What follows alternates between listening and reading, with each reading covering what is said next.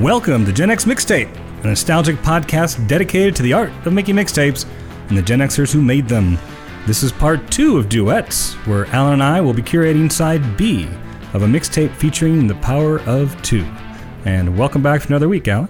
Hello, and welcome back to those who are listening in. Um, yeah, no, I, you know, I think that we did really well on side A, as I said last week. Uh, but having listened now to to the song choices, we complemented each other really well, and and we have. Mean, they're all huge hits. I mean, there's nothing surprising really from side A. Um, so hopefully, hopefully the you know our listeners really enjoyed what we have already provided, and hopefully they're in suspense, waiting to see what we have in store this week. So Yeah. And uh, by the way, I just want to mention at the top uh, here, we are getting lots of listeners on Amazon Music podcasts. So I'm not sure if they've been, you know, if we've been popping up in some of the the, the searches because we really haven't promoted much with uh, Amazon Music Podcast. No. We've been promoting mostly Apple Podcasts and Spotify. So um, yeah, if you uh, are an Amazon Music subscriber, you can check us out there as well. Yeah, those are my Apple Podcast was number one, Spotify number two, and Amazon Music was very close to Spotify. I didn't realize Amazon had come up Yeah, that much. yeah. So very cool. All right. Okay, well, I guess it's my turn to start this It week. is, yeah. Yay, I get to start. It's probably going to be a match.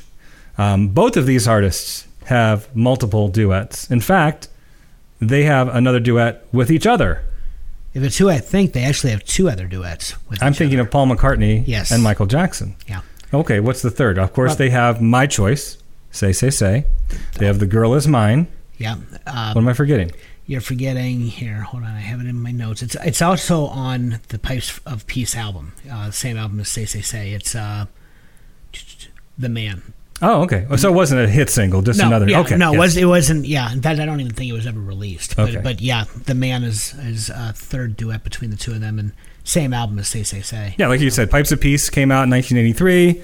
Uh, it was a Paul McCartney um, recording, or Paul McCartney record. They had actually um, recorded "The Girl Is Mine," which appeared on Thriller. So it was kind of, you know, we'll have one on your album, one on mine. So Yeah. Well, I actually had in my notes what I found. They recorded Say Say Say first. but it was released after. But it was released Correct. after, Yes. yeah. It was actually released. I think probably maybe even the same sessions. Uh, around the same time, Yeah, I Um, believe and so. then he held on to it until he had a solo album ready to go. Right. So yeah, um, and the girl is mine was the first single, if I'm not mistaken, from Thriller. Yes, it was. Um, which you know, it's not like Michael Jackson was an unknown commodity at the time. He had Off the Wall, and of course, didn't work with Jackson Five. But maybe they felt like it would help the album by having Sir Paul sing with them on the first single. I, I remember.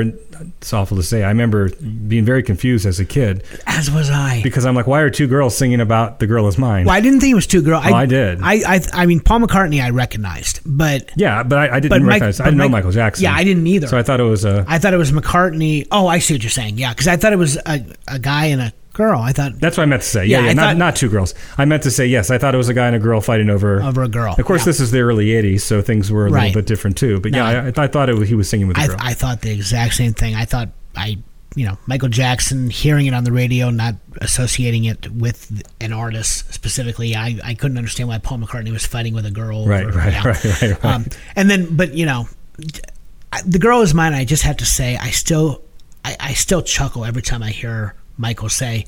I think I've told you, Paul. I'm a lover, not a fighter. That line gets me every damn time. So I- yeah, yeah. Which yeah. anyway, but I yeah, like you, I went say say say it as a match. So and you know, Michael, I always a little hesitant to put on the list just because of like all of the stuff that's come out about him. But we're, we'll just put that aside now, and we'll just talk purely about the music.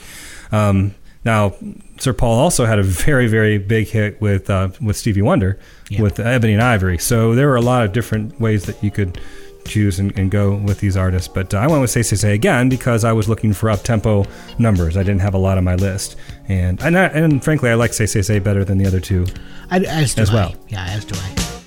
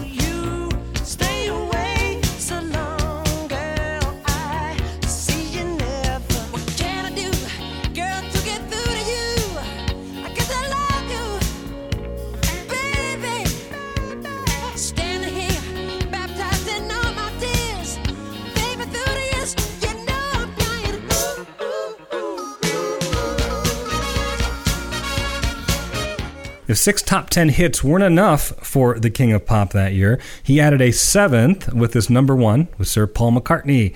That lucky number seven beat out the previous record that was held by the Beatles Yep. and Elvis. They, they tied on that. So this was, you know, peak Michael Jackson time. Um, yeah, yes, it was. Michael Jackson's coming out everywhere. Not only Thriller, um, not only his work with Paul McCartney on this single, but also with the Jacksons. Uh, Jackson 5 reunited as adults. Yeah, the Victory Tour. The And- Victory yeah. Tour. There are some good songs on that album. There are. the And- Torture and. Yeah. Um, And of course, Michael Jackson in on tour. That was the year that his hair caught on fire. Oh, that was. Yeah. State of Shock. That was the one with Mick Oh, Jagger. Status- yeah. Yep. Yeah, that was good. Um, the song remained number one for six weeks in the U.S., so this was a huge hit. Anything with Michael Jackson was, you could almost maybe say in a way that um, Michael Jackson was kind of pulling Paul along at this point. Obviously, Paul McCartney's Paul McCartney, but to a, a younger, early 80s audience, they're more likely to buy this for Michael Jackson and wonder who the old guy is sing, Oh, singing yeah. with him, which really makes me feel old because I think Paul was probably in his late 30s, maybe early 40s at the time when he recorded this. Well, you know, it went both ways because not only were younger fans kind of introduced to Paul McCartney perhaps for the first time, Paul's established older audience. Yes, that's true. this true. was their introduction in many ways. I mean, they knew they they knew young Michael from the Jackson Five, but this was, you know, it, it went it went both ways. Um, was this a match, by the way? yeah. Oh, it was Yeah, okay. It's, a match. it's actually my it was my very first choice for side B. So our first choice on both On sides. both of the sides, yeah. Now, what I remember most about, I had the 45 for this, um, but I remember the video oh yeah. Most of all. Um, it was it was really well done. It was it was the production values were just top notch, and uh, if I recall correctly, it's been a while since I've seen it. But the two of them are kind of snake oil salesmen. Yeah, the Shucksters. like yeah. during the Depression era, and they have this whole little scheme uh, for this drink that supposedly makes you strong. Yeah, but they but they were Robin Hood characters because the money they were making they then Correct. went and gave to an orphanage. Yeah. Right. We were there's sympathetic Yeah. criminals, and if I remember correctly. This is kind of weird. Latoya Jackson, Michael Jackson's sister, plays the love interest of Michael Jackson. Yeah, which I yeah, it's very disturbing. But yeah, Latoya was in it as was Linda. Yeah, Linda's in it too. Yes. Um, yeah, I, you know, I just to piggyback on that because pretty much you covered everything on in my notes. But what I love about this though is the bipolar nature of the song. You know, because it it it lends itself to the duet format because McCartney's verses seem somewhat reasonable. You know, don't play games with my affection. But Jackson is the voice of desperation, standing here baptized in all my tears. You know, so it's almost as though you know, the, guy alternately is pleading with a girl and disparaging her for breaking his heart. So I mean, the two of them they they have different, almost different motivations as they're singing. It, it, I just I was always really intrigued by how they they formatted you know the the lyrics and and I always interpret it as uh, two guys pining again for the same girl. Oh, did you? And Okay. they're different, you know, maybe they're not aware of each other, okay but it's how they feel about the same girl who's kind of stringing both of them along. okay so it, it's. Uh, it's another easy lover then. Kind I of, suppose. yeah, yeah. That makes sense. No, I, I, I don't know why. I just always assumed it's like two sides of a person of one individual. could be. You know? um, Now, if we if, if we, we're going to add this to the mentioned an alternative um, playlist because there, if you, if you go to the Pipes of Pete, if you go to the Pipes of Peace remastered version that came out a few years ago, oh, the alternate. there's an yeah. alternate version of the song where they Yeah. switch parts. Um, they they recorded it both ways, Right. And of course, they went along with the one um, that we all know. But uh, it is interesting to hear the vocal performances flipped. Yeah, no, it's very cool. Well, and and it was it wasn't long after this song that Jackson and McCartney's burgeoning friendship was derailed, right? Because in '85, that's when Jackson outbid McCartney for the publishing rights to the Beatles songs, which left McCartney having to negotiate royalty rates with Jackson. You know, Which he kind of started all that because Yeah, when they it were recording, yeah, because he brought he up convinced Michael Jackson Yes. to start investing in royalties of songs. Exactly. Yeah, because McCartney owns Buddy Holly's Right, catalog. right. So I don't. But of course, McCartney never assumed that Michael was going to go for McCartney's music. Right, You know. right. Uh, but yeah, that that derailed the friendship, and you know, and it, Well, here's it- my question. I guess I don't understand unless did did Paul must not have actually owned the Beatles' rights then at the time. No, he did So they were both bidding for were both bidding from somebody else. So it wasn't like he stole them from Paul. No, no. Paul never had them to begin with. No, he didn't. But I see what you're saying. Yeah. Well, and the problem is, it was it was basically negotiating the royalty rates because now Paul had to pay Michael to use his music. Right. You know, and But did that cause a fallout between the oh, two oh of yeah, them? I didn't know that. Yeah, the friendship just That's it, too it- bad. It, yeah, it, it imploded. And two, Michael was able to then decide how the music would be used because he gave "All You Need Is Love" to Panasonic. He gave "Revolution" to Nike. Right, and, right, right. You know, Paul was not happy about any of that. But when Jackson died in 2009, McCartney did release a statement recalling fond memories of Jackson, uh, notably notably their work on this song. So if I'm not mistaken, when during the production of this video, they um, the McCartneys stayed at this estate, like I guess like a bed and breakfast, but ended up being Neverland. Yeah. Is where they stayed Uh, later on. Then Yeah. Michael Jackson bought the property and and turned it into to what it Yeah. became. Well, this song too, it stayed at number one, as you said, for six weeks. It actually kept another "Say" song from the top spot because "Say It Isn't Say So." you say me. Oh, I was gonna say say you say me. No, by Lionel no. Richie. Saying and so from Say and Oates. Yeah, that one uh, was at number two for four of those six weeks before it dropped down. So, um, no, that was my first first No, I'd pick like for to do it. side B. So Hall and Oates artist spotlight would be fun. that would be fun. Yeah, There's a lot of bands we could do for ours. there really are. Yeah, And by the way, we are doing Weird Al next week. Yeah. Weird Al Yankovic. Yeah. Which that was a fun playlist to put together. it is. Yeah, I, I'm really looking forward to next week. I'm I'm a huge novelty fan, so he it's, was it's going to be genius. it's going to be a good time. All right. All right. Well, you just stole my number one. So we actually we matched first song both sides. That's the first that, time, That is a sure. first. Yeah, without question. Um, all right. Well, and then my second choice was "Stop Dragging My Heart Around" by Stevie Nicks with uh, Tom Petty. Um, that from the Belladonna album from 1981, same album as Leather and Lace. Um, you know, Petty met Nicks while they were recording his group's album Damn the Torpedoes. And she asked him half jokingly at that time if he could write a song for her that she could record for her first solo album. Petty didn't actually take the request seriously. But Nicks reiterated the request a year later as Petty was putting together the Hard Promises album. So Petty wrote actually a ballad called Insider at his home, played it to the Heartbreakers to their approval, and recorded a demo with his band, and then sent the demo to Nicks. So after listening to the demo of Insider, Nicks visited Petty at his studio, and they taped the song with Petty and the Heartbreakers performing, Stevie singing. But then she gave the tape to Petty saying, You love this song so much, you take it. Which he did, and he included it on Hard Promises. And then shortly after Insider was finished, Petty and company recorded a song that he and guitarist Mike Campbell composed about a year earlier. That would be Stop Dragging My Heart Around. He sent that demo to Nicks' producer, Jimmy Iovine, and, and Nicks loved the song, saying, This is what I wanted all along.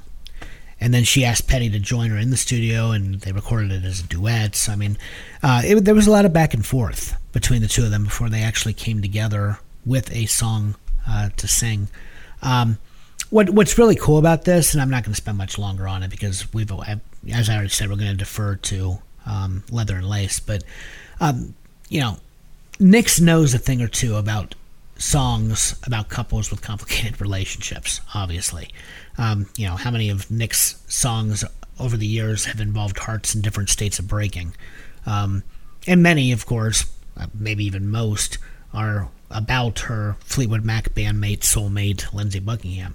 What was nice about this one is that it was one of the few heartbreak songs that she could sing without dealing with emotional baggage behind it. I mean, it had nothing to do with her personally.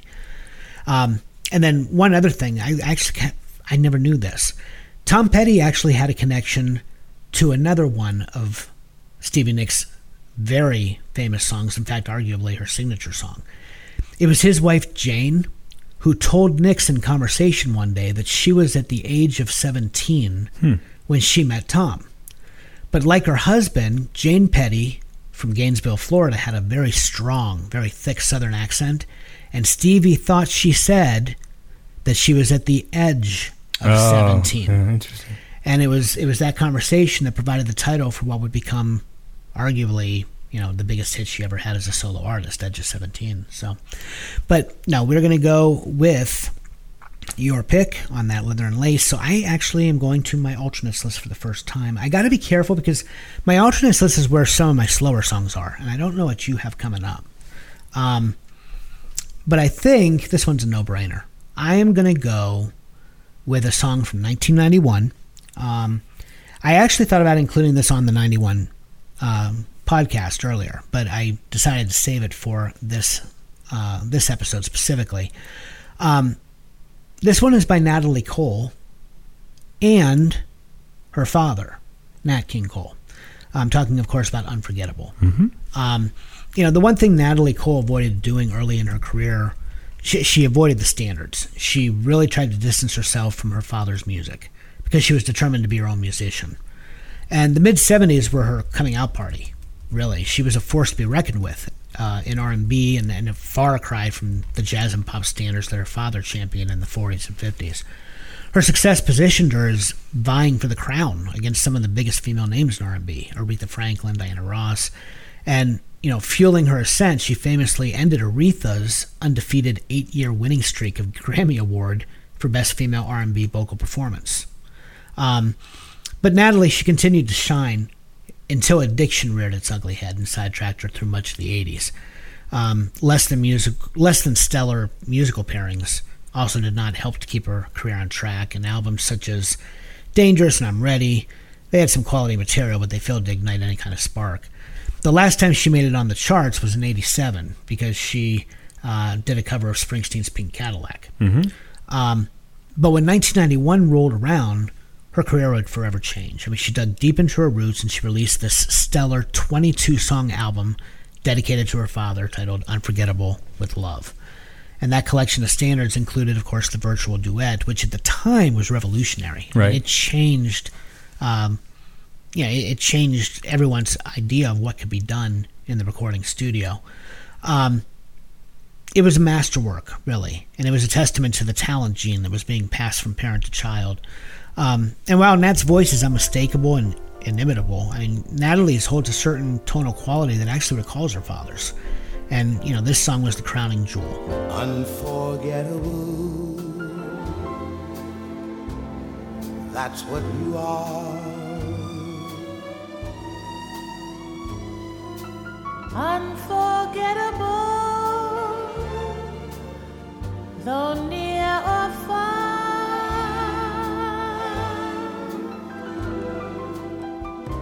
Like a song of love that clings to me. How the thought of you does things to me. Never before has someone been more. unforgettable in every way.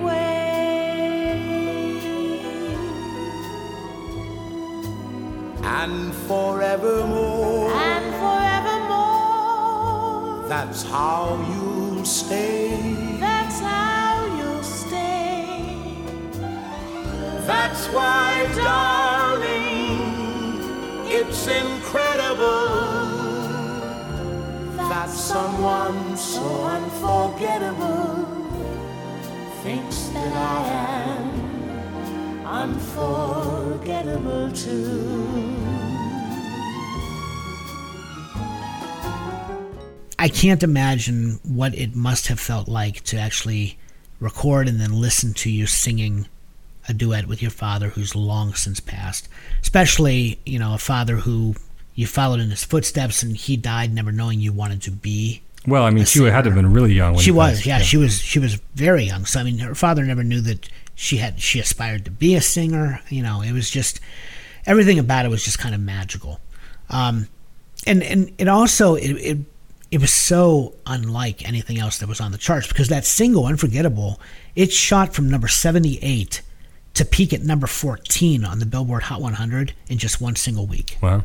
it jumped 64 places. And as natalie said at the time it was absolutely shocking to see it sandwiched between van halen and skid row on the charts. You know there's nat king cole between two you know 80s argue well hair bands for less of a better way to describe it. Um, but yeah, the album went on to be certified seven times platinum. The single "Unforgettable" uh, went gold, and the, the video for "Unforgettable" went platinum. Um, it also landed at number 47 on the Billboard 200's end of decade album chart.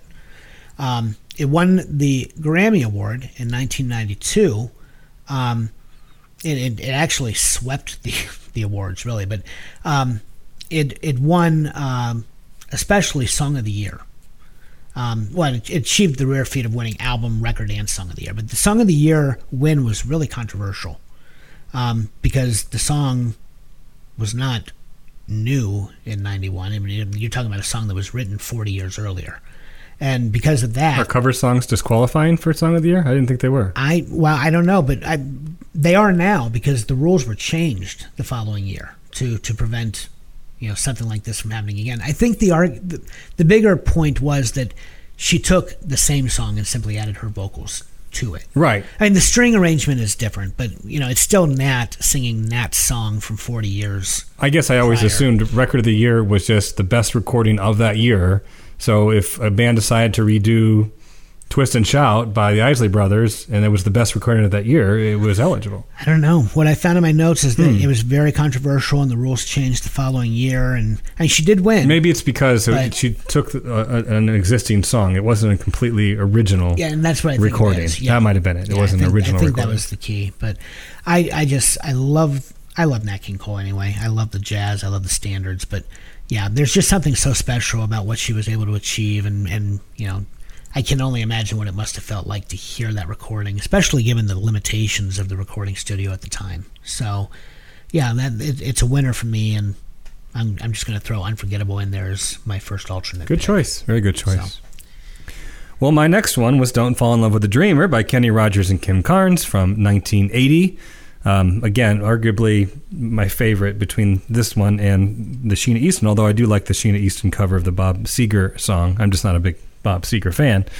Um, I just, I like Kim Carnes' voice and I don't hear her enough, so I chose that. But I will defer to Islands in the Stream since that is one of the biggest duet, probably after Endless Love, the biggest duet Pro- ever. probably, yeah. And some people would argue and say it is the biggest. So, so I'm going to go to another one that would be maybe in the top five of greatest duets, at least of the '80s, maybe of all time. Okay. And it's another movie song that we didn't introduce two weeks ago, and that is "Up Where We Belong," Uh, Joe By Cocker. Jennifer Warrens and Joe Cocker. Warnes, Yep. and that was from 1982's "An Officer and a Gentleman." It's another one of those very beautiful ballads, but I did not did not include it. This song succeeded in every category. Kind of my running joke in the movies episodes were that every single song I chose was nominated but lost for all the different awards. Um, this one won everything. This one was a number one hit. It earned a Grammy, it earned an Oscar, it earned a Golden Globe. It was everywhere. It was huge. Um, Joe Cocker was kind of on a comeback. Of course, he was six, a 60s uh, soul singer, um, appeared at Woodstock, and then, you know, had some substance issues, as many artists at the time did. Uh, came back from rehabilitation, came back from his rehabilitation, and you know wanted to start a career again. And a lot of people really questioned this song as his choice to come back with because it's very well. It's not representative of his of his soulful style. Right. Right? It's a, it's a pop ballad. Um, however, the song was huge and launched him back into the zeitgeist. So it's one of those catch twenty twos. Like when I say someone succeeds on America succeeds on American Idol.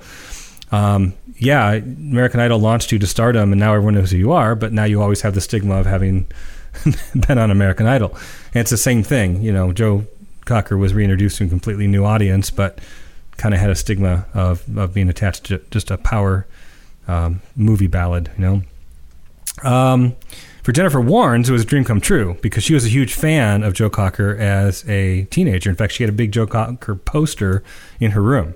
So for her to be able to actually perform with him was a dream come true. They they never really became close early on. I think later on they did because they continued to perform the song for many years after, um, here and there. But uh, at the time, uh, uh, when they would perform it live, they would never talk backstage. They would just show up from different from different sides of the of the stage. They would sing. There was a unique chemistry. She said there was definitely chemistry between the two, but then they would walk off stage and they wouldn't talk. So there's that chemistry again, right? Yeah. And chemistry doesn't have to necessarily be because of a relationship. They just um, had that chemistry with performance. Um, of course, uh, she would go on to have even bigger hit for a movie later on in 1987 with uh, with the Dirty Dancing's um, "Time of My Life." Uh, the song here was was intended to promote the film "An Officer and a Gentleman," but did really really poorly. Did not receive any airplay in 1982 when it came out. The DJs didn't like it. And then An Officer and Gentleman was a huge hit. And of course, Officer and Gentleman has one of those iconic final scenes. We were talking about those freeze frame scenes. Um, which what, which um, movie we're Uh, talking about? Breakfast- it was Breakfast, Breakfast Club. Club, yeah. Well, at the end of Officer and Gentleman, of course, Richard Gere goes into the factory and picks up Deborah Winger and walks out and it freeze frames. And then this song begins to play over the credits. And so, because of the way the song was used in the movie, and the movie was such a big hit, then the song became a hit. Yep. So the movie helped the song along.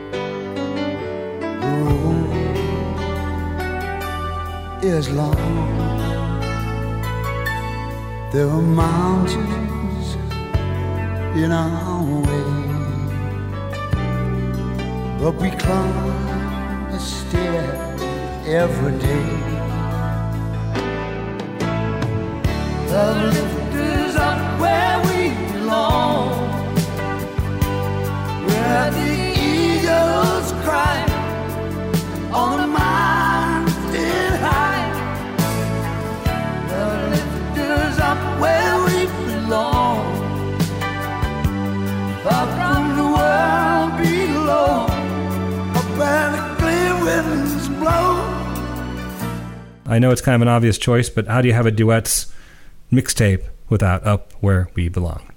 Was another one I knew you'd have. Um, because again, when you said you went ballads, and I, I, I just it had to be there. So I, I, and that's partially why I went so up tempo because it's there. were- There were just we always play the guessing game. Sometimes it backfires, neither one of us has the song. But but I just I just assumed you would have this one. So and you did. I like it a lot better than Time of Our Life or Time of My Life or whatever. Oh yeah. Um, well, I, and that's fair. I, can- I can see that, but um, of course that was the movie. I, I still stand by my choice to include it though because Oh yeah, no, it has it's like be. Islands in the Stream. If I don't argue that. If you don't include Dirty Dancing, I'm with you. You know you're gonna have an uproar. so Yep, yep. all right. Um, well, then uh, I could. My next two are also going to be alternates, but I'm, I'm again. I don't know what you have coming up, so I'm going to skip ahead to my next uh, song originally intended.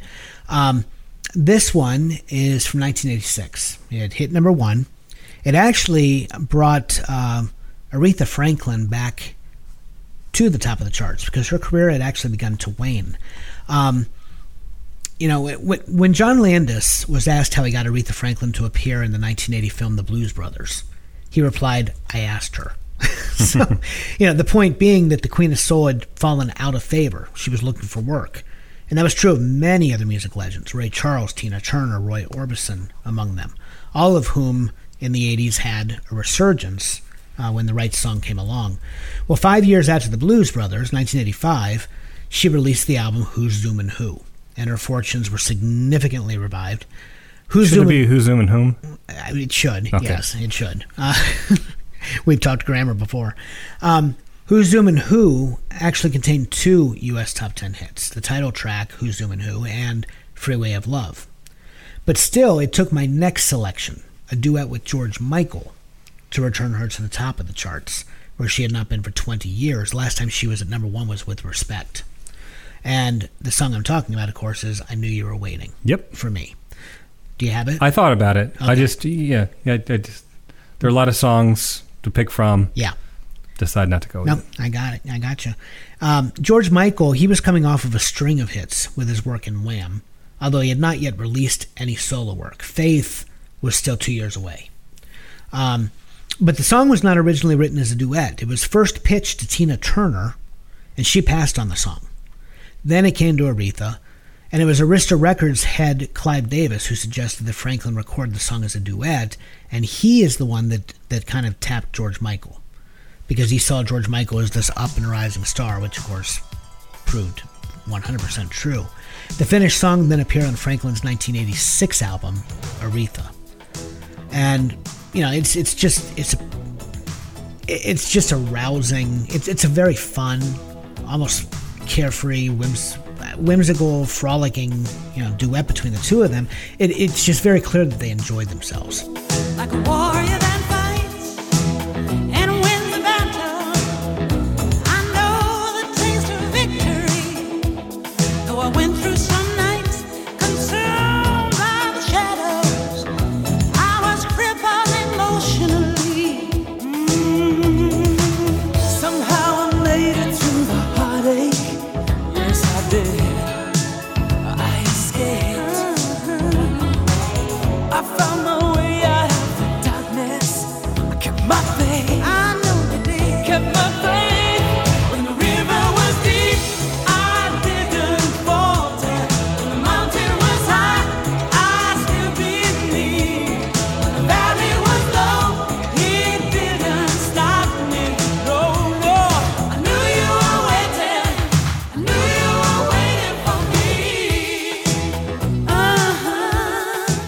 Michael wrote about the experience uh, in his book Bare, his autobiography. He said that uh, he and Franklin recorded the song together, and when they did, that well, like Mercury and Bowie from last week, they they did their ad libs separately because Michael admitted to being nervous. Right? He said um, he finally just figured to himself there was no point in trying to copy Franklin's style. He said nobody can emulate Aretha Franklin. It's stupid to try. So he said he just tried to stay in character, keep it simple, and it was very understated in comparison to what she was doing. Um, and you know, as for Franklin, she reflected on her collaboration in Entertainment Weekly's 2017 tribute issue to George Michael. She said the first time she heard George was with Wham, she said she liked it then. Uh, she said he had a very unique sound, very different from anything that was out there. And when Clive suggested that the two of them get together for I Knew You Were Waiting, she said I was all in.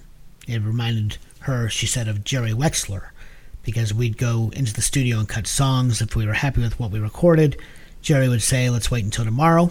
If we feel the same way that we do now, then maybe we had a hit. And she said, I knew you were waiting, had that. Musically, it does not grow old. She said, I knew upon finishing our recording that this would shoot to number one. And it did. So there you go. I Yeah, knew you were waiting choice. for me. Good choice. All right, my next one uh, you already alluded to indirectly. Okay. You were talking about the Bee Gees and how the Bee Gees have written for a lot of different people other than the Bee Gees. Yes. And um, this is one with Barbra Streisand Okay. Yeah. and Andy Gibb of the Bee Gees from 1980. yep. Guilty. Yep. Um, it's no surprise it was written by the Bee Gees. It sounds Well, it's yeah. like it's- now that you mention it, Islands in the Stream, I, I can see the Bee Gees singing that. oh yeah. But this all from just I think, I think a lot of people probably just assumed this was a Bee Gees song. Yeah. Plus, it has Andy Gibb performing on it. Um, it appeared on Streisand's album, however. Uh, perhaps by 1980, listeners were tired of the brothers Gibb um, because they were everywhere. So maybe that's why they started just writing songs and not performing. Maybe they were just tired of performing. Well, that and I think disco just disco became a punchline. Yeah. You know, and it was very, and they were suffering from it. I mean, they they were riding this huge wave of success, and then the rug was just pulled out. But they kind of started out as a folk band, Oh, and, and and so they could have maybe pivoted again and taken these Yeah. songs and maybe stripped them down a little bit, and Oh, not have done disco versions Yeah, of if, them. if you if you revisit the Bee Gees from the late '60s, yeah, I mean, beautiful music. Definitely. Before the disco movement began, like t- "To Love Somebody," Right, One of the most beautiful ballads ever written. yeah, So yeah, yeah. Um, the song failed to hit number one, but it was a respectable number three. There were actually several covers of the song. Uh, I, I haven't really, I'm not familiar with any of them since No, then, but I'm not uh, either. I don't think any of them can top the mellow gold sound of the original. Again, it's 1980, but it sounds a lot more like a 1970s song than something from. No, don't get me wrong. new I love this song too, but to hear you hail a Streisand song, this is one for the ages. So I'm, I'm hailing a Bee Gees song. I, I know what you're that doing. Yeah, to be I, performed. I, I get in you. part. I get you. I don't hate Barbra Streisand. Well, no one hate. Well, some people hate Barbra, but, but um, no, I'm. I don't hate Babs either. But I, it just Streisand is not someone who I would ever have imagined either you or me Yeah, picking well, for our podcast. It's, it's just it's revelatory. I'm It's picking kinda, the song. Kind of cool. Picking the song. I get that. I just it's kind of cool. I just never thought she'd make an appearance on our podcast. I still have a place in my heart for the Bee Gees and the success they were able to achieve. Um, even if all of it did peak, like you said, at that disco-driven zeitgeist of the 1970s. Um, and I don't know much about Streisand's career, other than the handful of standards, the course, that everybody knows. Um, but there's no denying that she's one of the top icons of the 20th century in movies and in music. So, Yep. uh, interesting pairing.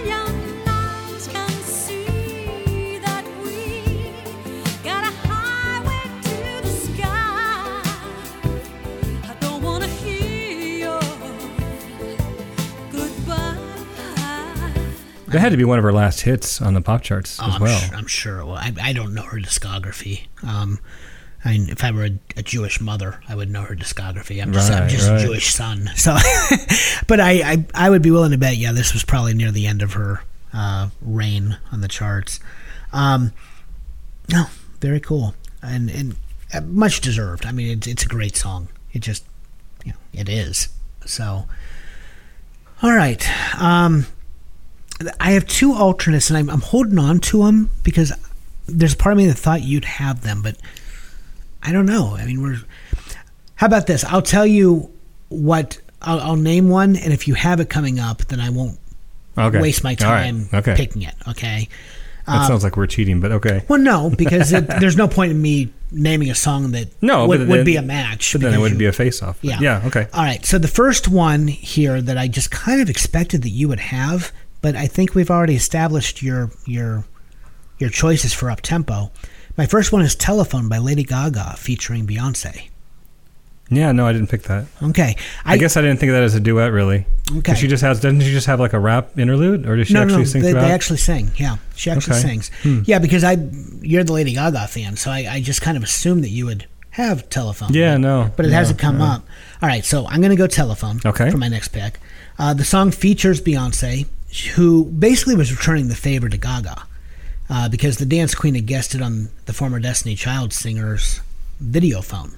Uh, bef- you know, prior, the two superstars first met at the 2009 Billboard Women in Music event, at which Beyonce won the award for Woman of the Year, and Lady Gaga won for Rising Star.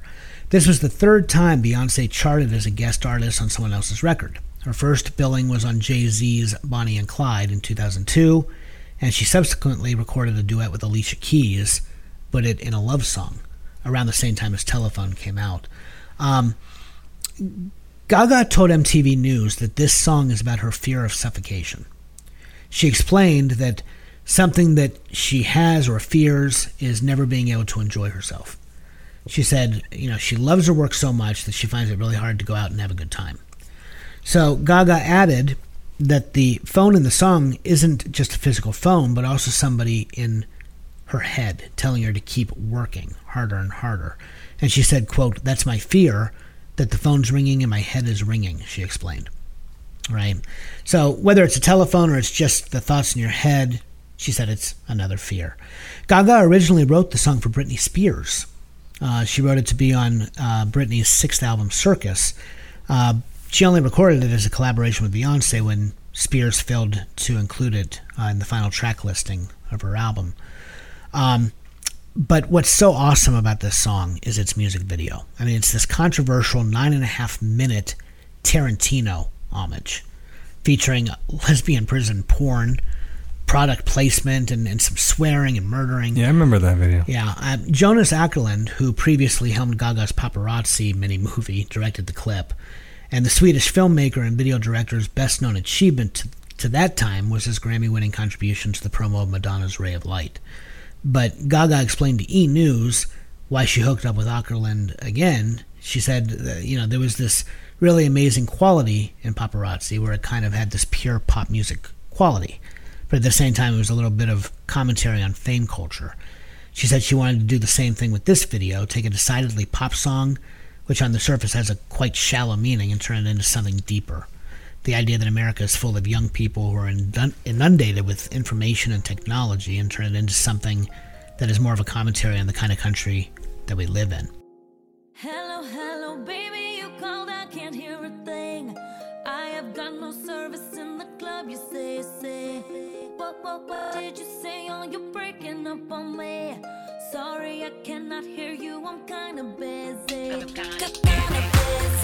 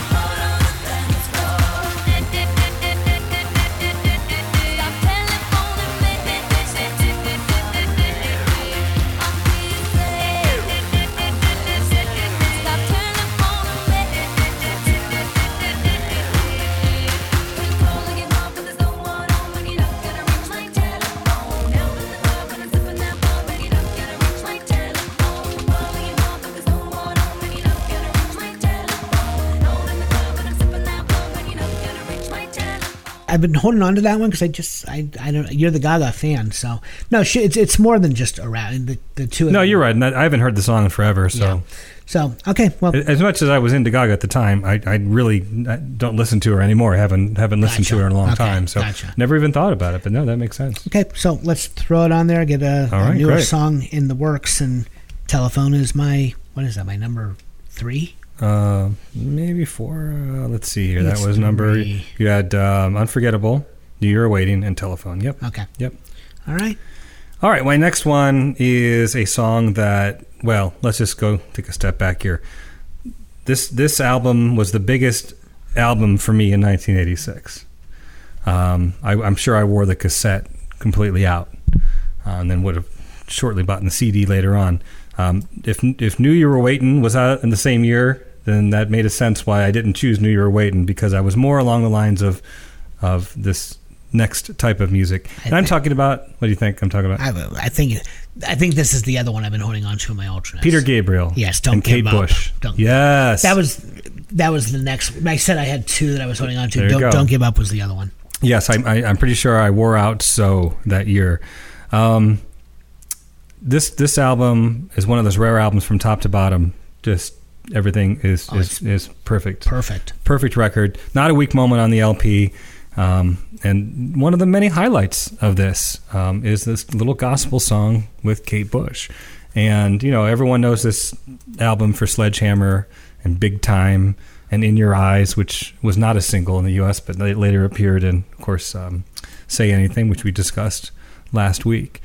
Um, there's, gosh, there's Mercy Street and Red Rain, and there's just so many great songs, and Don't Give Up is one of them. Now, I first back then, and this is what I don't believe if, if it was a single in the U.S., it, it didn't hit Um, but there are two videos made for it, so it may have been a UK release only. I also had the VHS of all of Peter Gabriel's music videos, and it was the um, it was the I, I bought a stereo VCR just so I could listen to this tape in stereo because it was one of you know I was just getting into to, to music, concert films, and so forth, and I wanted a stereo VCR to really get the full effect.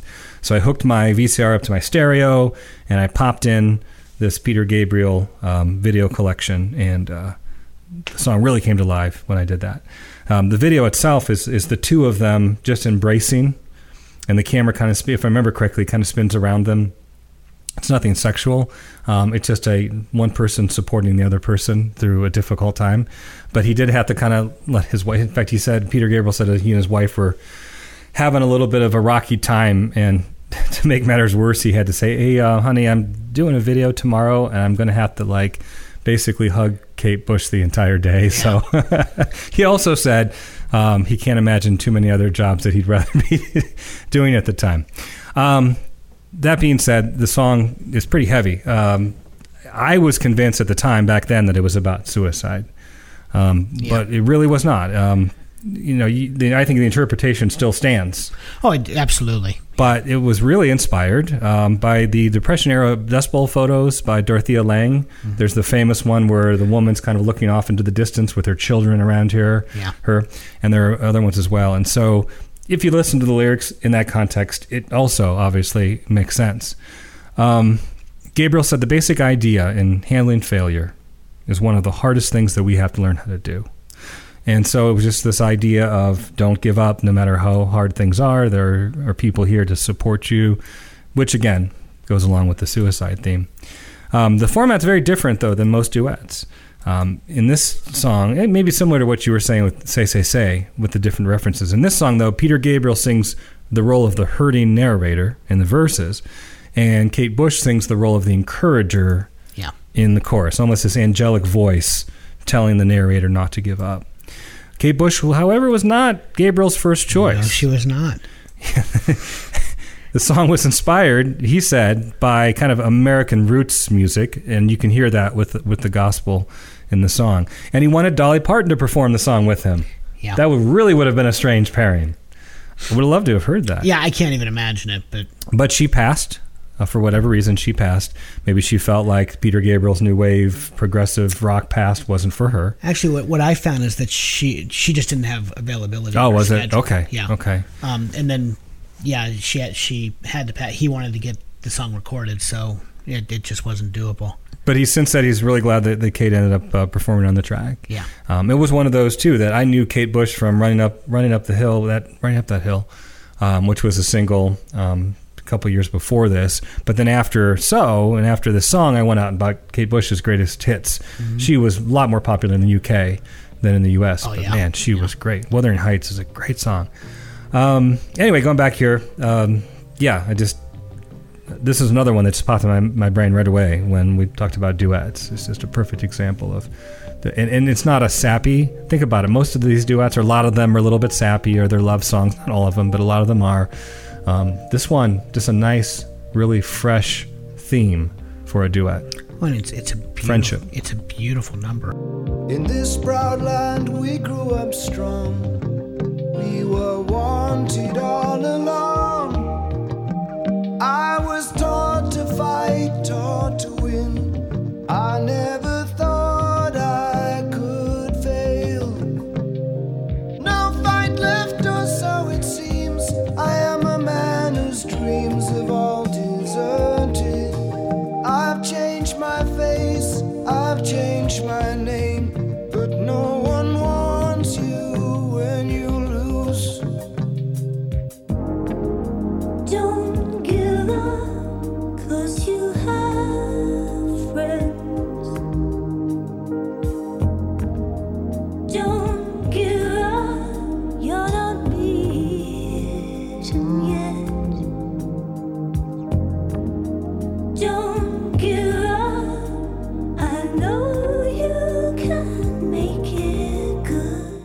I said that I'm holding on to two, it was telephone. It was don't give up because I, I just I assumed that if I it was just a song I, I figured it had to be coming up on your list, so there was no point in me naming it as an alternate. And, um, now it is one of my favorite ballads, without question. Um, you know, from that that sweet spot right there in the mid '80s, and yeah, when I thought duets too, it was one that came to me, but I, I kept passing on it because as as I was making my list, it just I was in that up tempo, you know, um, just just this vibe that that was going. So I, it eventually got relegated to my my alternates. So very cool. Yeah, no, A lot of people, our listeners, may not be familiar with this song, so I'm, Oh, I'm looking forward to, to introducing Yeah. them to No, this. that's true too. But you're right. That album so is just I had to listen after I made my list. I had to listen to it a few times through. yeah. Oh, it's incredible from start to finish. Red Rain. Oh gosh, uh, they do what they're told, Mm-hmm. based on the Milgram experiment. Yeah. Oh yeah, good stuff. Yeah, no, it's phenomenal. Okay, so I have three more to go. Um, and I'm going to, well, let me just get this out of the way because my next song would have been You're the One That I Want by Olivia Newton John and John Travolta. I'm going to again defer to Suddenly because I. I, th- I just think Suddenly is a cooler song. Certainly, it's more obscure, and I, I kind of. Unfortunately, people are going to want to hear the Grease number, but Yeah, but we gave them can- Islands in the Stream. Yeah, then they can go to the alternates list. Yeah, I mean, yeah. you're the one that I want will make it on the alternates. Um, the only thing that I would really say about you're the one that I want, um, this, um, like the title track, Grease by Frankie Valli, You're the One That I Want was not in the original Broadway production. It was a song written for the film As was hopelessly devoted to yeah, you as hopelessly well. devoted to you. Yeah. So I mean, you know, it, it, this was a number one hit, um, and it, it reached number one um, before the movie was released. Actually, uh, it was it was released prior to the film uh, to kind of you know gain some momentum and uh, to kind of get people. Uh, hyped about the film that was forthcoming, and yeah, it, it just on its own merits, it it climbed the charts, peaked at number one, and it is a song that was not originally found in the Broadway musical, um, and you know it was also a, massive hit in Britain. It spent nine weeks at number one and became the fifth biggest selling single of all time in the UK.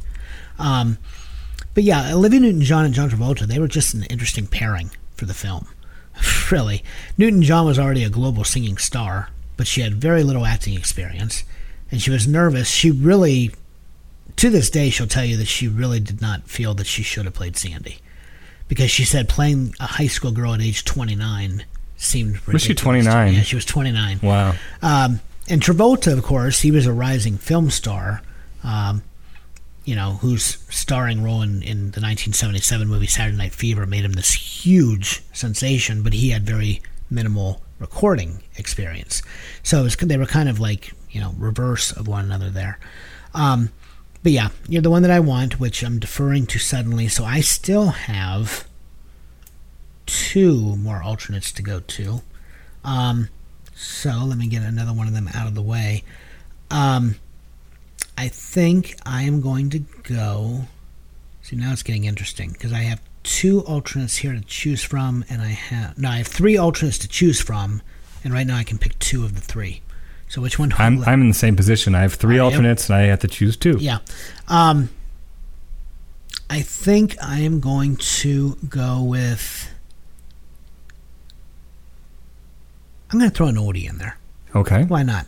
I'm going to go with "Love Is Strange" by Mickey and Sylvia. Oh yeah. yeah. Okay. Um, Also made popular by the Dirty by Dancing, Dirty Dancing, soundtrack. Yeah. yeah. Um, it, it actually was released in 1956. It peaked at number 11 on the Hot 100. It was a song originally written by Bo Diddley. Hmm. It is actually a blues number, but he published it under the name of his wife Ethel Smith due to a legal dispute that he had with his rec- with his record company. His version can be found on "I'm a Man," the Chess Masters uh, from 1955 to 1958. If anyone's interesting interested, um, but you won't recognize the song. I mean, as as originally written, it is a blues number. Um, but the song, no matter which version you're listening to, it, it's about the complexities of love and how it can be addictive and lead to madness. Mickey and Sylvia were McHouston, Baker, and Sylvia Robinson. Um, their version was drastically different. Uh, it was just a different take on the song. They turned Bo Diddley's call and response portion into a conversation between Mickey and Sylvia. And the spoken word portion of the song, of course, where Mickey asks, How do you call your lover boy? Sylvia responds, Hey, lover boy. Um, and it, made the song, you know, really memorable and, and arguably very racy for the time because her answers to, to Mickey's questions, uh, there was a coy sexuality to, the, to that part of the song, and a lot of radio stations refused to play it um, because they just felt that it was, you know, overtly, um, you know, sexualized, if you will. Um, and they may have had some some grounds to say so because this song has been included not just in Dirty Dancing, it was also featured in the 1972 film Deep Throat. okay. And in the 1973 movie Badlands. Um, so, yeah, it, it, it has a long history of being used in, in a, a very sexualized way. Love,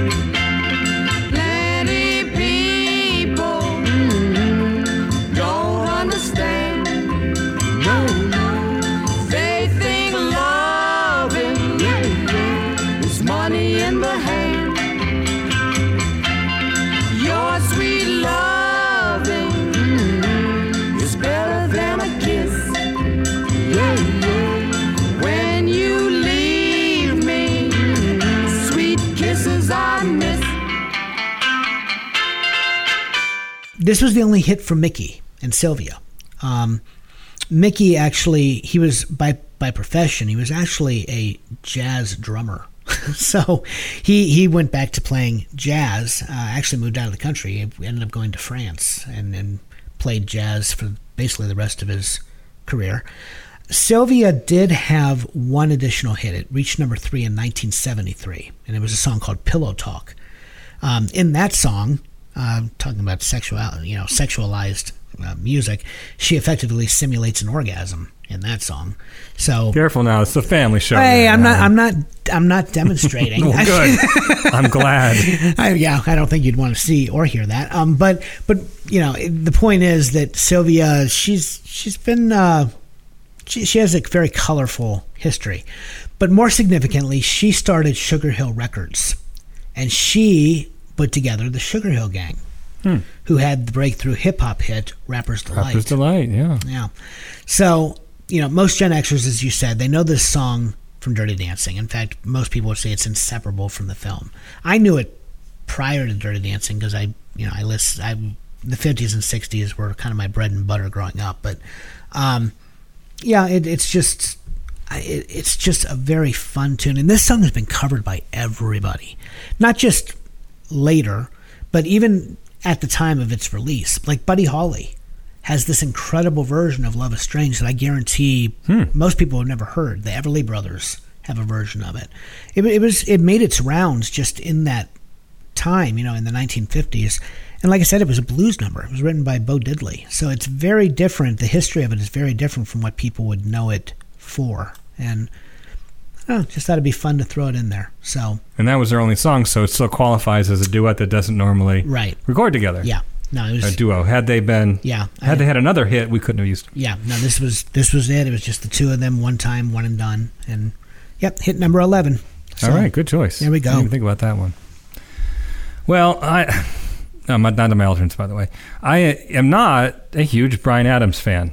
I like Bryan Adams. I'm just not a. I'm not a fan. I don't like listen to his music, and yet this is going to be the third, Third time in a row. time, maybe in a row, because Summer of '69, and then also what else did I choose? Oh, Heaven on the on the. Oh yeah, A okay. couple skates I was episode. for whatever reason I was thinking it was this season, but Yes. yeah, it was yeah, it was Valentine's Day. But um, man, that album Reckless was huge. You know, we always think of, of course, Born in the USA and, and Innocent Man and She's So Unusual. As being Thriller, right? Being those records, sports that just had multiple singles. I always forget about 1985's Reckless because you had, um, you know, Heaven was on that one. Um, Run to you. Run to You, I believe, was on that one. Like there's like there were like six or seven singles. Yeah, somebody I think was on that. Yeah, I need well. somebody. Yeah, yeah. I mean, six or seven. Summer '69 was on that. So yes, just a mega album. And um, and this one uh, that I'm going to choose. You know, I'm going to choose yeah. with Tina Turner. Tina Turner. Yeah. Yes. it's a great, it's a great song. Bryan Adams was still offering up his harder brand of pop rock on the single charts with this sixth release from Reckless, and Tina Turner um, joined him on this duet, which I actually kind of like. I had the 45. I never had the album Reckless. Yeah, I had it too. but I had the 45 of this song. And um, she was on tour at the time when the song was released. And so the video was kind of a live performance yeah, where the two of them yeah, she was on tour for Private Dancer. perform on stage.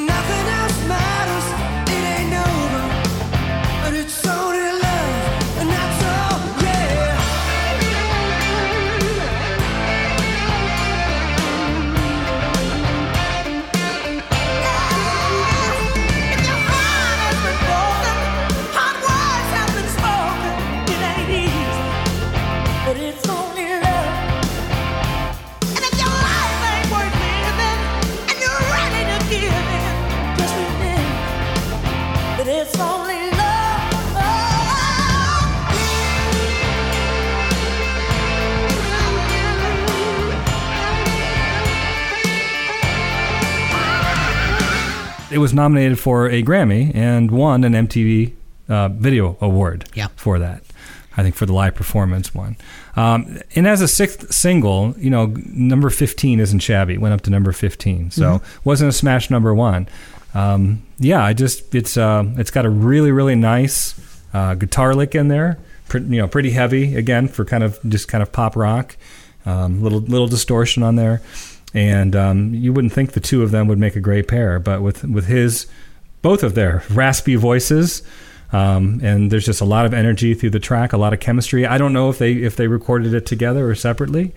Um, it sure sounds like that they were together. Of course, in the video they're together. It's like Elton John and Kiki Dee were together in the video, making it look like they had recorded it. And so, I, so that's not a good indicator of, of whether or not they they actually met for the recording. But just a great. I guess I guess I do. This is an up tempo song, so I guess I had four up tempo duets. Yeah, No, this is my alternates. Never mind. That's why. Yeah, you're in the It's an alternate. Yeah. Yeah.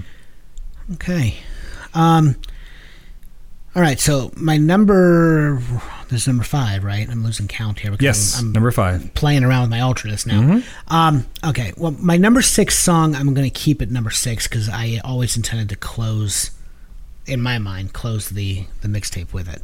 So I have one more alternate, which comes next. Um, at least for now, you might match my number six. I don't know. Probably not because you had "Don't Go Breaking My Heart" originally, didn't you? But I'm on my alternates Oh, yeah, list now. yeah, yeah, yeah. Okay. Um, but anyway, I'm going to keep number six in the number six spot, which means I need to go to my alternates. I have two alternates left, and they could not be more different. I mean, I don't, I really don't know which one to go with here. The first is by Waylon Jennings and Willie Nelson, and it's called "Mamas Don't Let Your Babies Grow Up to Be Cowboys." That just made me think of another one. Willie Nelson and Julio Iglesias to all the girls I've loved before. Oh, yeah, yeah. Never even thought about That'd that another one. one. Um, Mamas Don't Let Your Babies Grow Up to Be Cow. I love this song. I mean, it's classic outlaw country, and I, I, I Yeah. love this song. Um, the other one I love just as much uh, for very different reasons. Then the other one is it's by Shakira and Wyclef Jean. And it's called "Hips Don't Lie." So these two songs could not be more different, and I don't know which one to go with. Um, which one do you go? I, I. Uh, You're on your own on this one. Oh, I know. Yeah, and I'm not asking for input necessarily. I'm just. I. I love Shakira. Love Shakira. But, but, I think I'm, I'm going to go Waylon and Willie. Okay. I, you- you got to go Waylon and Willie. Um, nothing more typifies that outlaw movement in country than their album because they put out an album. The album was titled Waylon and Willie. It was from 1978. The album actually, um, you know, it, it soared really. It, it did incredibly well.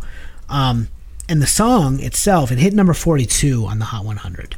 Um, but it hit number one and stayed there for a very long time on the country charts, uh, without question.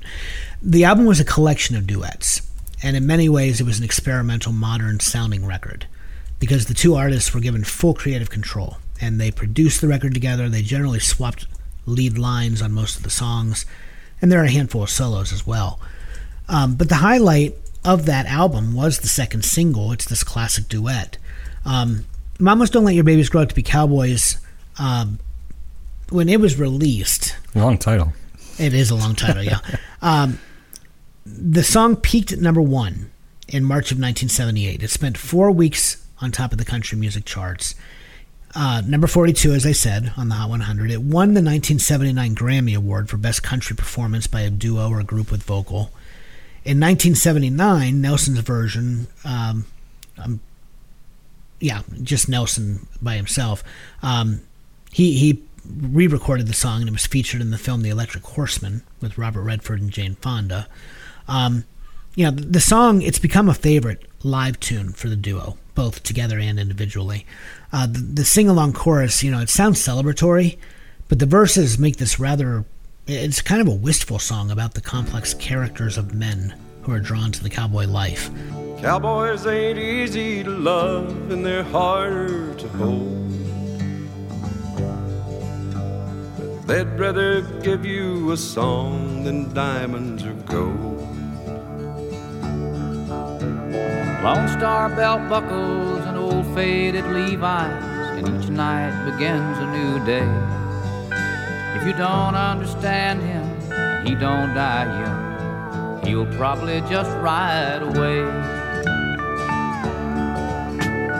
Mamas, don't let your babies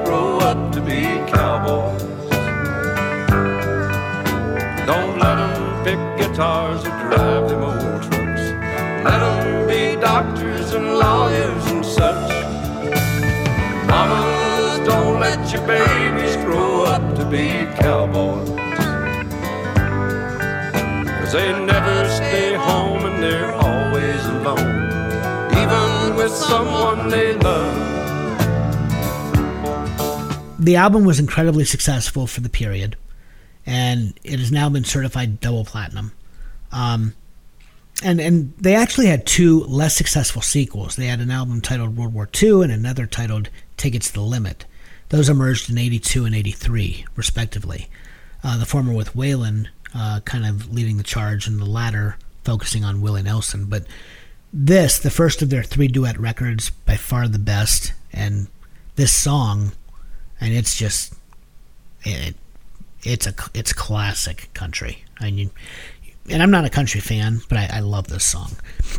In fact, it's funny because I did you ever have any of the old Chipmunk albums when you were I had the up? Chipmunks sing the Beatles and the Chipmunk Christmas album. Okay. Both of them. Because I, I had a number of them. I had like Chipmunk Punk and I had Chipmunk Rock, and I also had one that was titled Urban Chipmunk. Oh boy. Urban Chipmunk featured this, so there was nothing quite like hearing Alvin singing "Mama's Don't." Oh, it was like Urban Cowboy. It wasn't like urban Right. music. No, no, no, no. Interesting. Yeah, no, it was Urban Cowboy. Uh, Yeah, yeah. You know, basically, but it was all kind. It was the Chipmunks singing country. I I remember very distinctly listening. I loved listening to this as a very young child, hearing the Chipmunks sing it, and um, love Willie. Who does not love Willie Nelson? I mean, really.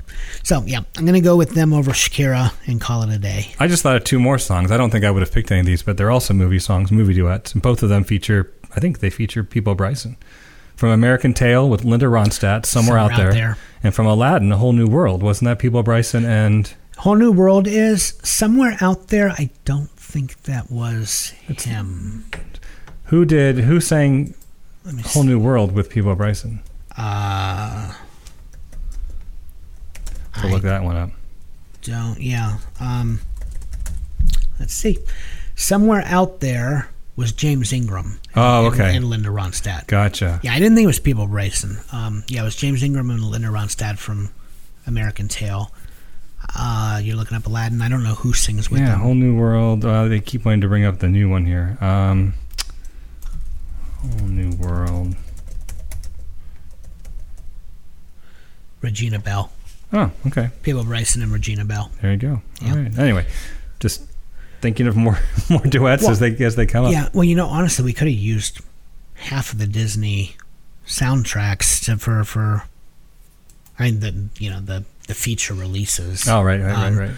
Because especially through that, you know, the '80s, late '80s into the mid '90s, I feel like every one of them had. Oh, Beauty and the Beast was Beauty that? and the Beast had That that one. did have Peabo Bryson. I think they liked Peabo Bryson. Well, wasn't that it? yeah, and that one has Celine Dion as the the counterpart. Hey, Was that Peabo Bryson? I don't know what well? I might suck on the Peabo Bryson kick here, but um, look that one up.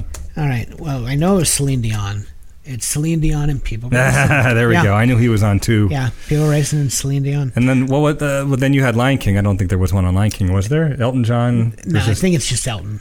Uh, Can you feel the love tonight? And then uh, what's Then what am you I forgetting here? Latin Phil Collins with uh, of Tarzan. Tarzan. No, um, uh, Little Mermaid. There, there wasn't. Oh. Little Mermaid. Um, I don't think there was a duet for that. was I think yeah, I don't think yeah, so. Yeah. Anyway, so we digress. We very much think. Okay, so I have two.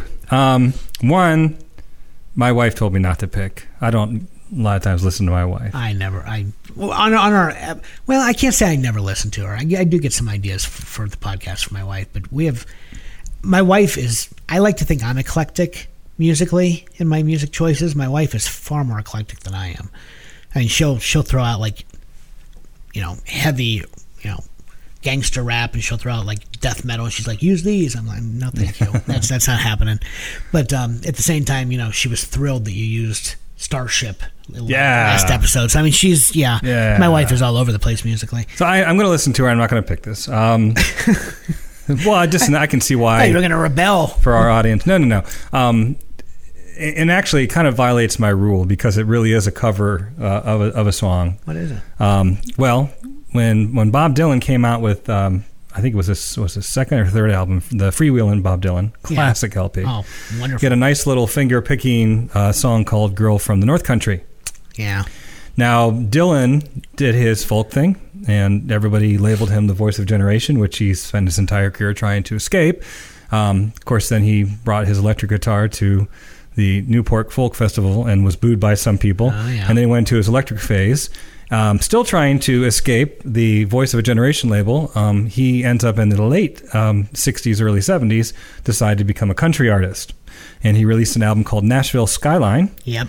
and he did a duet of "Girl from the North Country" with Johnny Cash. Yes. appeared on the Johnny Cash show as well. Which is an incredible. it's so it, good. It, it's so good. it's so good. So I mean, I still like the original better, but we'll put this on the alternates list. okay. Uh, I'm going to go with. I'm glad I have an opportunity. To, I couldn't couldn't put this on my main list. It's from a movie I've never seen. Okay. My wife has seen it. Has my wife's seen the movie? She gave it a kind of like, I guess maybe in a guilty pleasure sort of way. It's good. It's not. It's it's not a great movie. I don't know. It's hard for me to describe because I haven't seen it. I just I'm trying to remember back from 2000. So that's what 21 years ago. Her describing the movie to me. But what I guess if we're going to have an episode about duets, we might as well have a song from the movie duets. oh, are you Huey and Gwyneth? I did. I did. I did. Oh, Dave. it's actually a Smokey Robinson. I know it is. It's a cover It by is. I know. yeah, I know. That's why I put those two on. That's why I put. Well, I guess if they're both covers, then I guess I could choose the other one, right?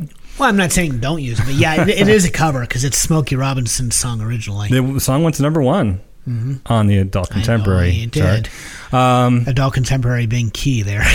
I mean, they're both out of their elements, right? Huey's not really an actor, but he, but from what I understand, he does he does pretty well in, in the movie. And Gwyneth Paltrow is really not a singer, um, and she prepared, and I think she does a fairly She good I, job I was singing on this. Yeah, well, not only on this, I was very impressed with her performance on Glee. When, Yeah, when yeah. she would, you know, Yeah. show up.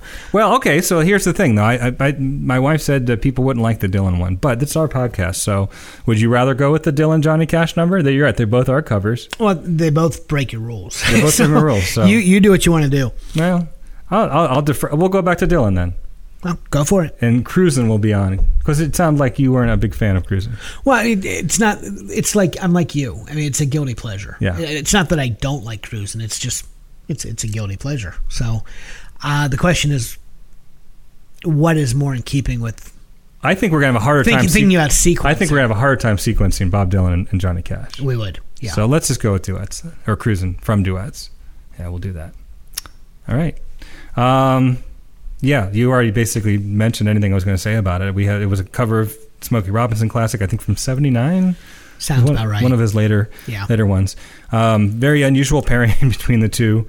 Um, I do. I, I, I like Gwyneth Paltrow. She has her moments that I hear some weird stuff about her. But yeah, um, you know, it's funny because my wife Gail hates Gwyneth Paltrow, and she just hates her with a few. And I, I don't know why. I actually kind of like Gwyneth Paltrow. I, mean, she she's quirky. I mean, yes, she's she makes some really stupid comments, but on the whole, she was good in Sliding Door. Remember Sliding Doors? yes, Um, she was also good. Uh, what did we just recently see? Oh, in Pandemic, the movie with Matt Damon. she was. Yeah, she was very good in Pandemic. Yeah, and Glee, like you mentioned, she was Yeah. very good in Glee. No, I've I've always liked Gwyneth. Um, I mean, I, I question Iron anyone Man. who names their child Apple, but you know, aside from, Right. aside from that, um, Well, if you see, yeah, I, I'm one of these days I'm gonna have to see the movie. It's, it's about a it's about a karaoke comp, basically professional karaoke singers. is that what it is? Karaoke competition. They're professional, yes, and it's kind of a road trip movie, from what I understand, where these professional karaoke singers end up seeing each other at all these competitions. Paul Giamatti, I believe, is in it. I think so. Is that a real thing? Are there Yeah. professional karaoke yeah, competition? Yeah, yeah. Shows what That's a I real know. Thing. That's Okay. a real thing.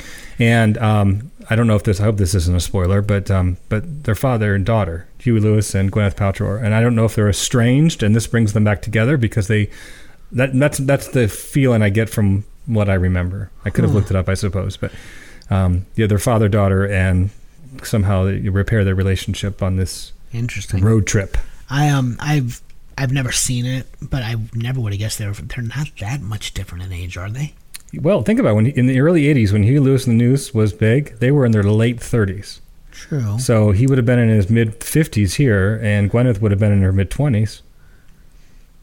So Gwyneth is younger than us.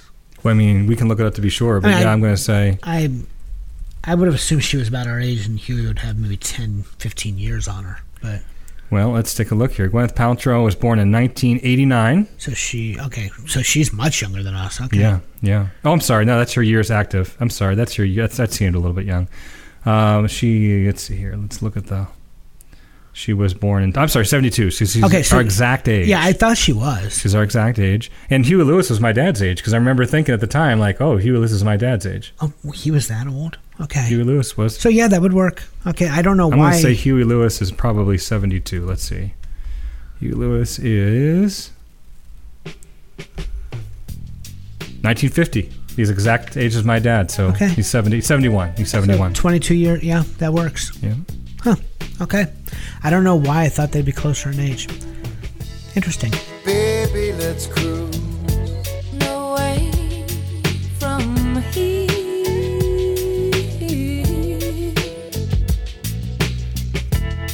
Don't be confused.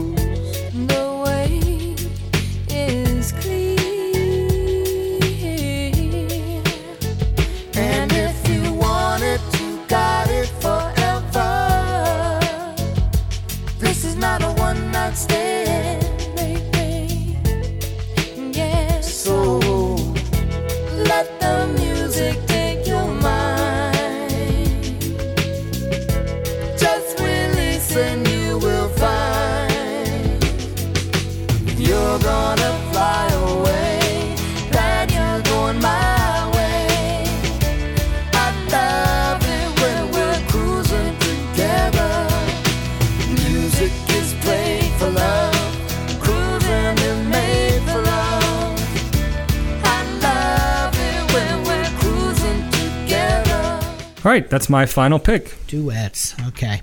Um, okay. Oh, by the way, the name of the song is Cruise. I don't Yes, know wait. I, did, I thought I said cruising. if, I don't know if, you I did or not yeah, because cruising. we we got off subject so much there. I, I didn't know. if you 21 ever years old it. now. Man, I, that's a long time ago. Yeah, it is.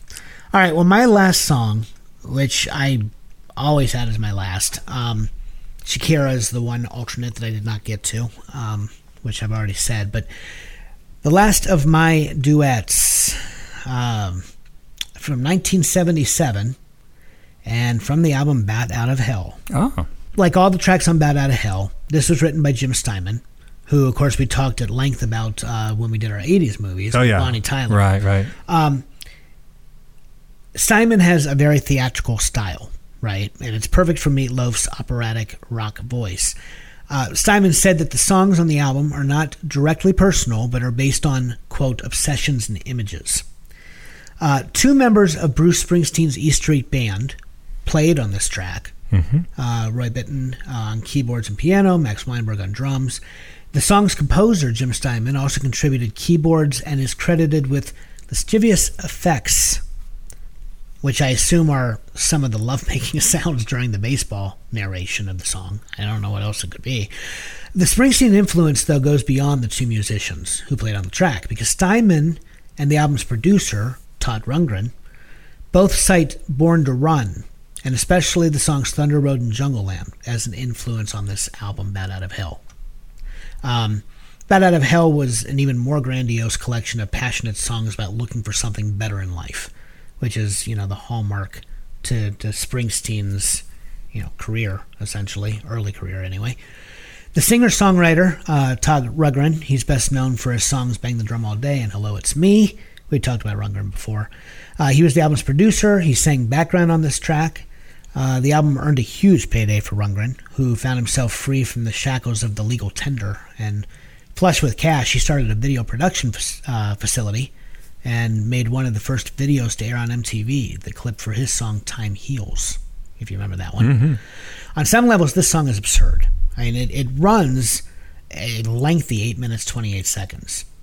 Many listeners heard the beauty in the song, but industry folks were far more skeptical, uh, as it veered so far from convention, really. It made the US top 40, but only on the novelty charts.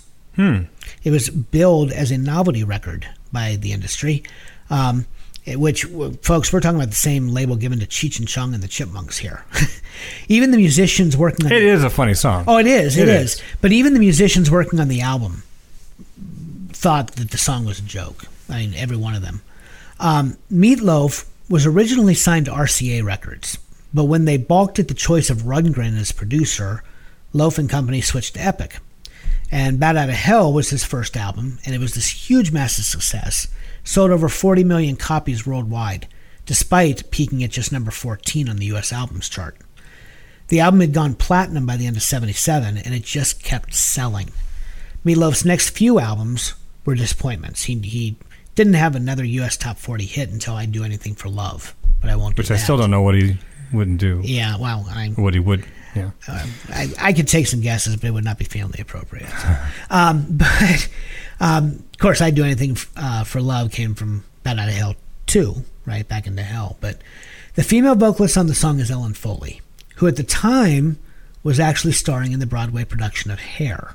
For those that don't know, Ellen Foley, you, you might know her folks from Night Court. Night Court, right. She was on Night Court until she was replaced by Markie Post. Um, but regardless, um, the baseball announcer is famed uh, former New York Yankees shortstop Phil Rizzuto, who became a broadcaster for the team when he retired.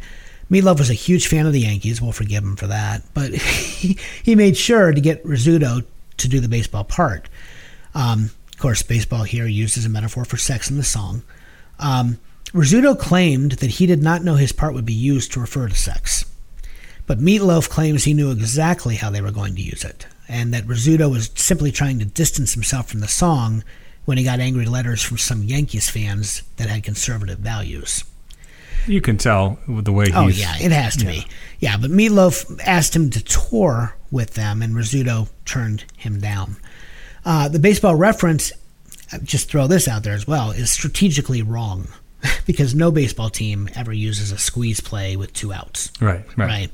Um, with two outs, all the all the defense has to do is pick the ball up and throw to first, and you're out of the inning. So, um, you know, you could try to bunt for a base hit, but that wouldn't be a suicide squeeze. Well,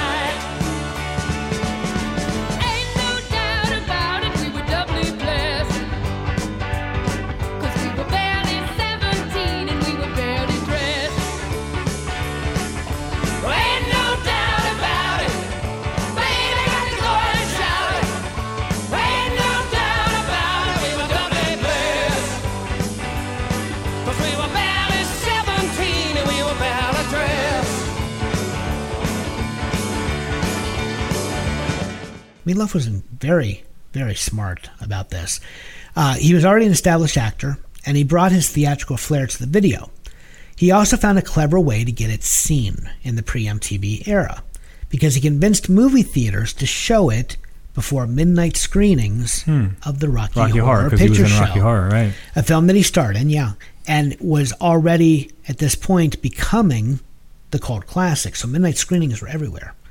Um, when MTV launched in 1981, they favored rock videos but had very few available, especially by American acts. So they again put Paradise in rotation, which gave Bat Out of Hell yet another bump in sales in 81.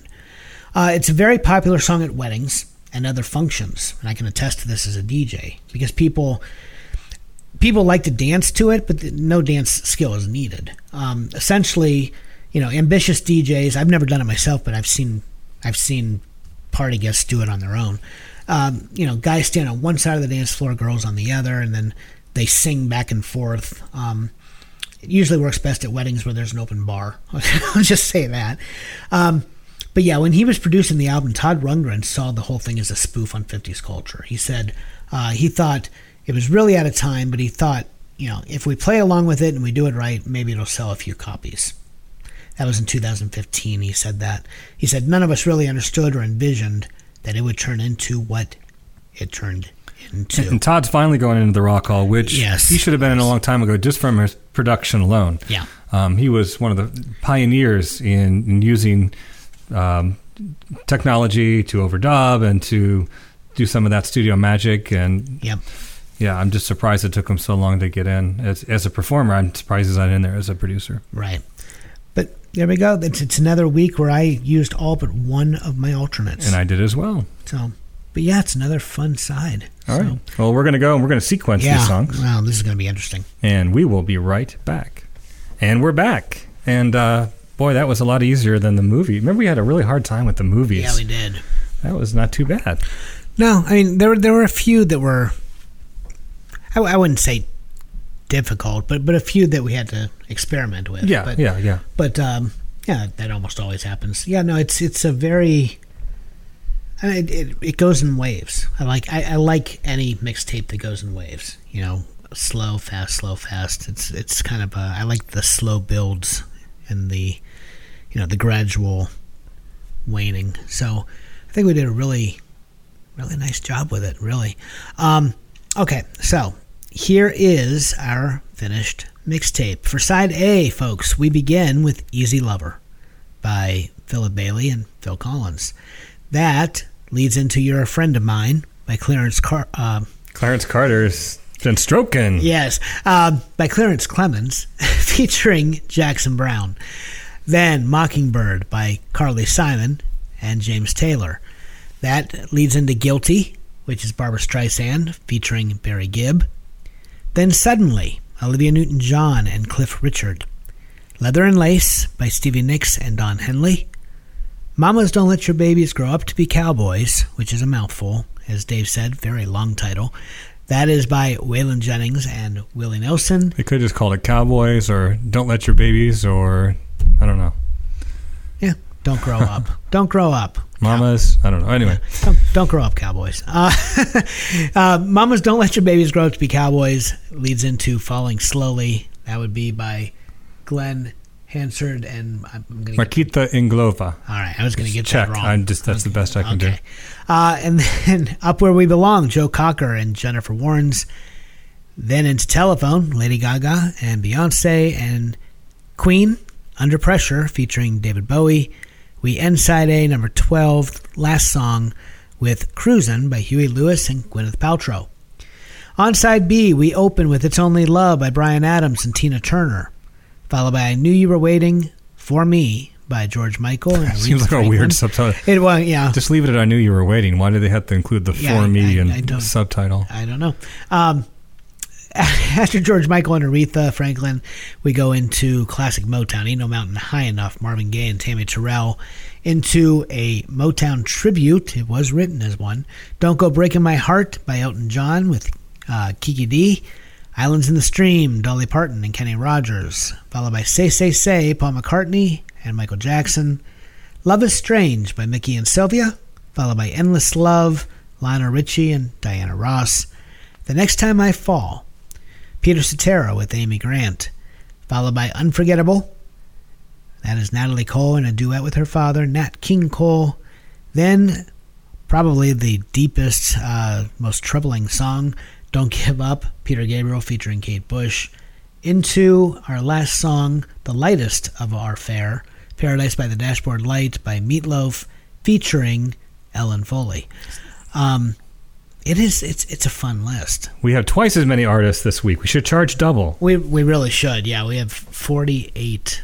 Oh, that's a lot of artists. Um, And where and where else were we going to fit Gwyneth Paltrow into one of our oh, podcasts? We were never going to, but So- Gwyneth Paltrow anywhere else in our, in our podcast.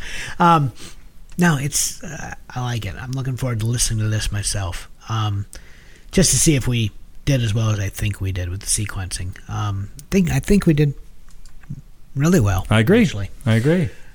All right. So, uh, as we've already hinted, next week we are going on a novelty track. We are going to look at one of the most underrated but most talented musicians, and I, I say that w- with 100% sincerity. Um, one of the most gifted musicians of the last, really, what, 40 Yeah, years? yeah, yeah. No, when lyricist, he's he's a Yeah. musician. He plays several instruments, Right. including most famously the The accordion. accordion, yeah. Um, but yeah, I mean, some people would say, well, yeah, he doesn't write the songs. Someone else has written the songs. But the way that he's able to not only make a parody with the lyrics, but I've noticed this this week when I'm kind of going through them, um, fit those lyrics to fit the zeitgeist of the time. Right. Oh, and that was going to bring that up as well. I mean, he, as a retrospective, I mean, if you listen to to Weird Al's, you know, his catalog, he does. He mirrors the popular culture, uh, just American culture in general. You know, through the changing eras. I was wondering if we should make our sequencing easy and just go chronologically. it might be easier. because you really feel, especially from the f- first couple albums, how he comes into his own, Yeah. how the music really tightens up, how his writing tightens up, and then Right. Continues to go for four decades. Yeah, I mean, he he really he should be in the Rock Hall. Yes, and it is a grave oversight that they're not taking him seriously Someday they as a will. Um, and, and and he's so effortless. At least it appears effortless. I mean, there's there's not a musical genre that he shies away from. He's willing to go after it. any any genre Mm-hmm. really, and he's just it's flawless in the in, in the way that he does it. and I'm not even including any of his polka medleys, Yeah. which include so many. Because those technically, I mean, they're musical parodies. I think he keeps the same lyrics for most of those. He does, yeah. They're, they're straightforward. He makes a melody with with Yeah. polka music behind it. Well, the Hamilton one alone, Right. is Just yeah, uh, but no, I mean we we are going to do strictly parodies. We are looking at um, our really our favorite. I mean, is this a favorite episode? Is this Well, mine it's it's favorite, but also like for there are a few on my list that I didn't include maybe because I guess I'm balancing my favorite with what I feel are his sharpest lyrics okay? and songs that really did define the times Okay. in which they were written and released. Because that's what I noticed when we were listening to uh, in the car the other day. My wife and I listened to the playlist from beginning to end. And it really, it just, it's like a time machine of what was going on in Oh, the it is. world at the time. yeah, It's either that or it's about food. or television. right. well, food and television are is The famous story where he asked Kurt Cobain yeah, permission to use um, Smells Like Teen Spirit, and Kurt said, "Is it going to be about food?" Yeah. or, or you know, food is also the reason why Paul McCartney said no to a parody of Live and Let Die because chicken pot pie did not work for the vegan. Um, Right. But no, it, it's uh, Weird Al is just I, I'm I'm loving every minute of it. I'm looking forward to it. He he's just I, I think he's a genius. And when you talk about com- you know, comedy does not get the credit it deserves. It never gets the credit. Comedy is hard. It is probably I would argue more difficult than the drama. Well, I mean, I've always said on my other podcast, that all the time. It's it, you see all sorts of actors who are comedians that are successfully able to become dramatic actors. You mentioned Jim Carrey, right? right. You do not see many dramatic actors able to go over into the comedic element Yeah. very successfully. Some have tried and they usually fail. Well- because comedy is harder than drama. It is. It, it's always harder. The, the dramatic actors that can successfully, you know, find their way into comedy, more often than not, they play a foil. Right. You know, it's like De Niro in Meet the Parents. Correct, right. He's still playing a dramatic Robert De Niro. Right, You know, right. it's it's he. There there are no comedic chops being used there. It's timing on the part of the supporting cast. But Jim Carrey and Dan Aykroyd and and um, Oh, there's so many. uh, Robin Williams, you mentioned. Yeah, um, yeah, So many comedians have been able to do it. Um, yeah, comedy is much harder. It's like, you know, even as an English teacher, you know, there's everyone hails Shakespeare's tragedies. I'm telling you what, folks, if you want to actually perform Shakespeare, it is much easier to perform Macbeth well than it is to do Taming of the Shrew, Comedy of Errors, Midsummer Night's Dream, because comedy, I mean, the timing and the inflection, and it, it, it's much harder. It just is. Um, so next week, it is an artist spotlight. Um, Adam, Adam Sandler, another huge. oh, yeah. I mean, in fact, most of his his comedy, he had a couple, you know, in the early '90s that were like Happy Gilmore, which I enjoyed. Right. But so much of his stuff is just like Jack and Jill was just ridiculous. But he, like, uh, did you see Uncut Gems? Yeah, Uncut Gem- Spanglish. Is Spanglish? Oh, my gosh. Yeah, yeah, absolutely. Great stuff. Um, yeah, so that that is where we are going next week. We are going to do an artist spotlight. Weird Al Yankovic, um, the best of or our favorites, uh, or a combination thereof of his par- just the parodies. We were originally going to look at parodies and originals. That was just too overwhelming. and there is a songwriter. I don't know if he has someone who collaborates or not, but he's written some really fun melodies on his. Oh yeah, I mean, we could easily we could easily do an episode on his originals. That that's why I, I I said we had to break it one one or the other because I mean it's it's too his his work is I mean, if it's four it's four decades of Right. music. It was just too expansive to try and find a balance between the parodies and the originals um, to really give a, a complete view of, of his material.